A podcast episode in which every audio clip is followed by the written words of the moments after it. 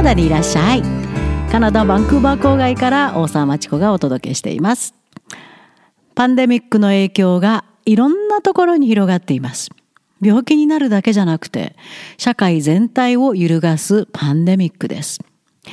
昨日カナダ高校留学修士験なしの大学進学を喜ぶのはちょっと待ってというコラムを書きました。いろんなメディアも報道を始めております。それから最近増えてきた大学入学が決まったんですけれどもという、え現在カナダ高校留学中の生徒の親から日本の親から結構ご相談があるんです。何かいろんなことで戸惑ってるみたい。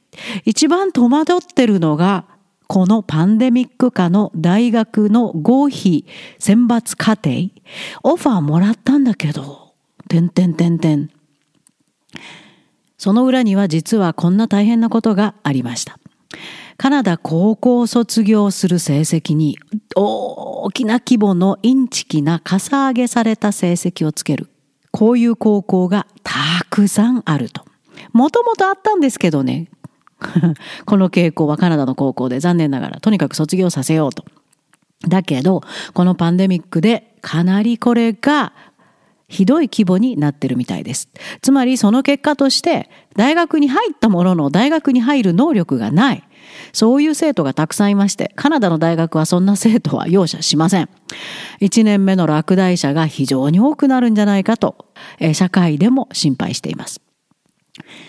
昨日のコラムちょっと、えー、要約をしてみますと、例えば、えー、カナダの卒業には、えー、州の試験が必要です。グレード12の学校の成績と州のグレード12試験、これかなり厳しいです。この成績と合わせたものが最終成績として大学に送られます。それが入学選抜の重要な基準になるのがカナダの大学入学方法です。ところがこういうふうに報道されてます。This year's, これ昨年です。This year's graduates will be the first in more than 30 years who won't have to write the three-hour multiple composition mammoth in June. もうとにかく厳しくて大変な試験で有名なんです。3時間も必死で考えます。それなしで大学に行くこの30年の歴史の中でそれなしで大学で行く初めての学年になるこれが昨年ですで今年もパンデミックの影響で修士験が中止になってます以前からカナダの大学の難しさには定評があって、なんと新1年生の6人に1人が1年目を終えることができないとデータが出ています。全部で言うと60%消えてしまうんですよ、大学の間に。1年目で6人に1人です。ところが今後はさらにその数が増えてしまう。ドロップアウトする学生が非常に多くなるのではないかと言われています。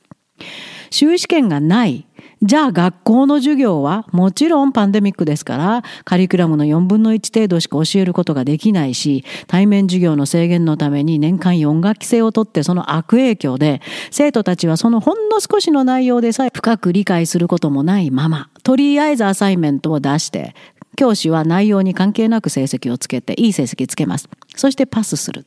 という機能のない高校教育から大学に向かう生徒が今年の卒業生です。しかも、本当の実力を測る Graduation Assessment Final Exam、つまりディプローマエグザムとカナダで呼ばれていますが、それなしで大学に入ってしまう生徒たち。カナダで生まれて育って小中学のカリキュラムを優秀な成績で終えて高校に入った学生にとっても大きな賭けの進学です。その生徒たちが必死になって今政府に訴えてます。そのことをよーく理解しているから。I am not learning anything anymore. こんなまま大学に行くのかと。その中で日本から来ている留学生は、まあ、もちろん箸にも棒にもかからない子はここまで来ません。ある程度学力があって、ある程度頑張った生徒が、まあ、ここまで来るんだと思いますが、だけどその子たちの英語の能力は高校留学生の英語能力は前から言ってます。日本の高校を卒業した優秀な学生にはとてもじゃないけど叶いません。運命の差です。比べようもないです。だけど、まあ、とりあえず頑張った留学生、先生受けの良かった留学生が、卒業できました、大学からオファーが来ましたって喜んでるんですが、とても心配です。さあ、カナダで一体何が起こっているか。例えば、オタワ、 University of Ottawa に今度入学することが決まった19歳のレベッカはもう本当に冷や汗が出るぐらいショックを受けてます。なぜかというと彼女の通っていた高校ではほとんど何の授業もしてない大学への準備なんか全くしてくれてないと彼女は感じています。まあ、彼女自身は私自身はいい成績取るために本当に頑張った。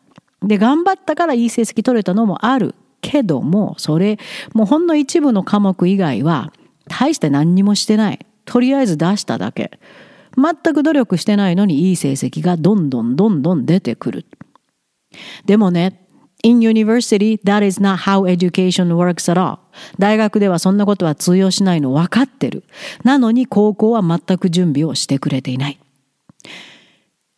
こんな声です。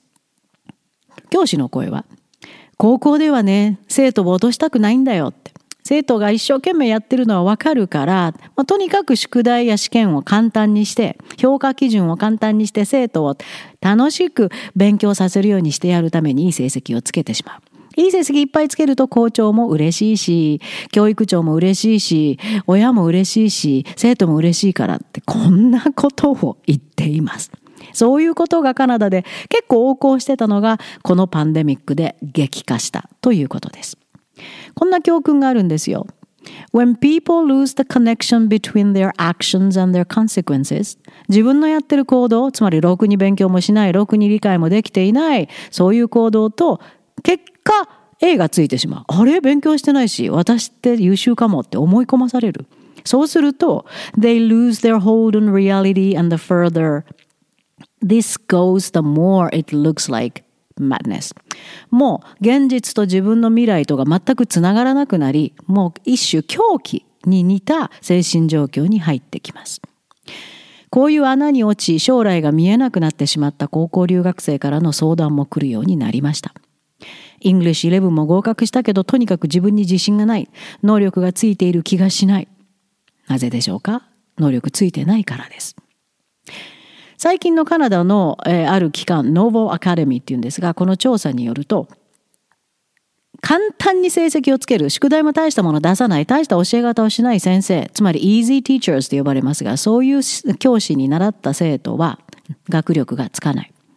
こういう高校のことを大学はライトハイスクールと呼んでバカにしてます。そこから来る生徒を選抜するときにはかなり注意するそうですよ。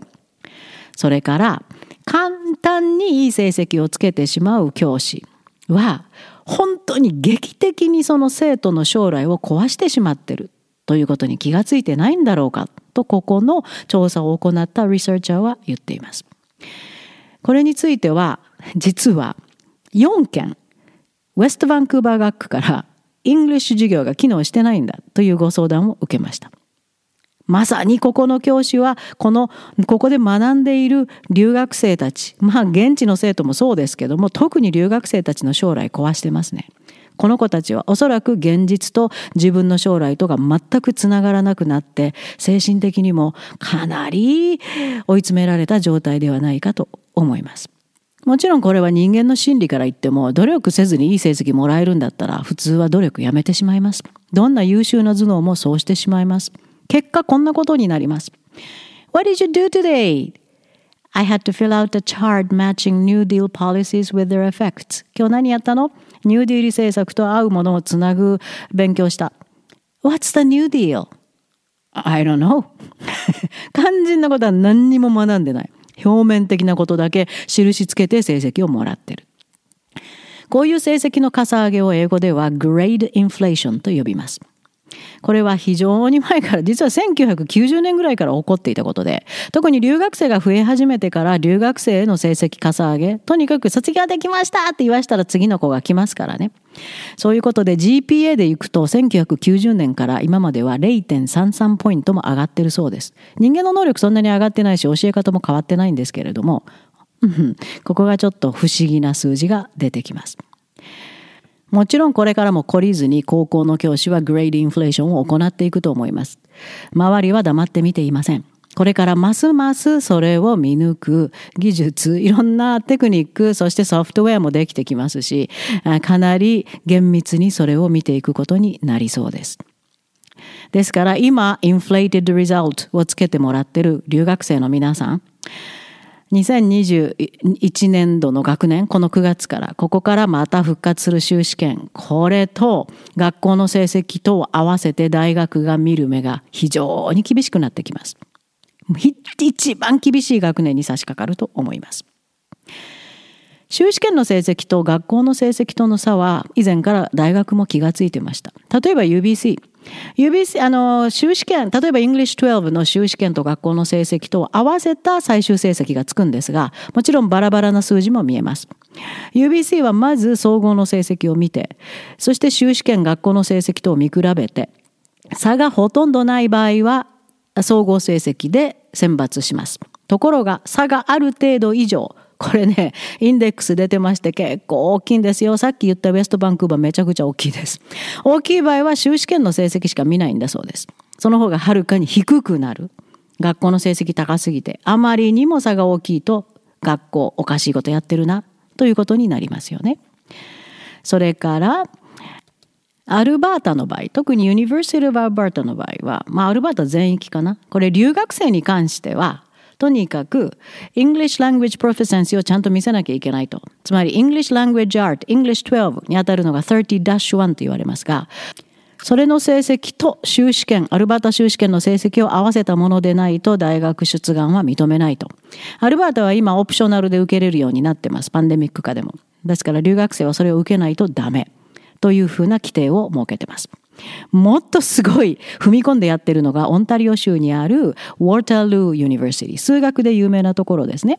非常にあの高名な数学家を輩出しているところですが、あまりにもかさ上げが目につくので、独自の調査を開始して、エンジニアリング部門が独自の調査を開始して、えー、自分たちがリストを作りました。オンタリオの高校のどこがかさ上げをたくさんやってるか。で、それを使ってこれから、えー、自分たちの大学のアドミッション、プロセスに使っていくそうです。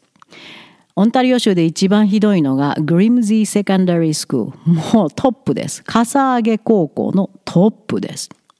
そこから笠上げしてる高校からウォータールーに入ってきた生徒は、なんと入ってから他の生徒よりも27%も成績が悪いそうです。もちろんそこから脱落していく率も非常に高い。ここれが報告されています。つまり大学も身を守ってます。そういうかさ上げのライトハイスクールから来た生徒はなるべく取らない。取った場合でもそこからまあ学費払って落ちていって。そういうことで注意しなさい。そんな警告も込めてリストを公開しています。ウォータールーはこんなことも言ってます。なんでそんなかさ上げなんかするんだちゃんと教えてもないくせにと。その結果自分の能力が追いつかないクラスに入れられた生徒の将来なんか考えてない。その子たちは完全に潰されてしまって将来ずっと自信をないまま過ごすことになる。この罪は大きい。と Waterloo University は述べています。まだまだまだまだ話しきれないことがいっぱいあるんですが、最後にすっごい資料を見つけました。ウォータールーの BC 版みたいです。各高校の inflated grade がどこまではびこっているのかのデータが並んでいます。昨日興奮して読みました。えらいことになってますよ。特に留学生によだれを垂らしている学区が軒並みひどいです。学校の成績とディプローマエグザムとの差が驚くほど大きい高校が並んでいます。留学生たくさん行ってるんでしょうね。現在、パートナーのロバートがデータアナリシスを行っていますので、近日概要を公開できると思います。交互期待。ショックを受けるかもしれません。どこの高校が腐ってるか、学費を払う価値がないかが日本の親の目にやっとさらされると思います。ちょこっと予告編。授業料収入が減って必死の学区バーナビー。もうエージェント使って勧誘してますね、今必死で。成績が州の中でもドンケツに近く低いです。二つの高校はまあまあですけど、それ以外とんでもないです。かさ上げ、それ以下の問題みたいですよ。教育機能してません。最近問い合わせの多かったコモックスバレー、成績悪いですね。しかもかさ上げがひどいです。詐欺のようなラングレー。もう成績悪すぎて、州の中の下の方で、しかもかさ上げしすぎ。もう二桁のひどいです、この率は。恐るべきインチキ成績です。さあ、ここが一番大問題。今高校留学中、来学年グレード12の English を履修予定の人。一番貧乏くじを引いてしまいましたね。English 10、11はパンデミックでほぼ教育が機能しませんでした。ところが、じゃーんと来年には修士試験が戻ってきます。すでに州は日程まで決めています。いくら高校でかさ上げされた、ああ、頑張ったわねっていう成績をもらっていても、修士試験はそうはいきませんよ。準備はいいですか？これが高校留学の実態です。そうなんです。だから、いつも言ってるように、あなたが優秀であればあるほど、カナダには大学からいらっしゃい。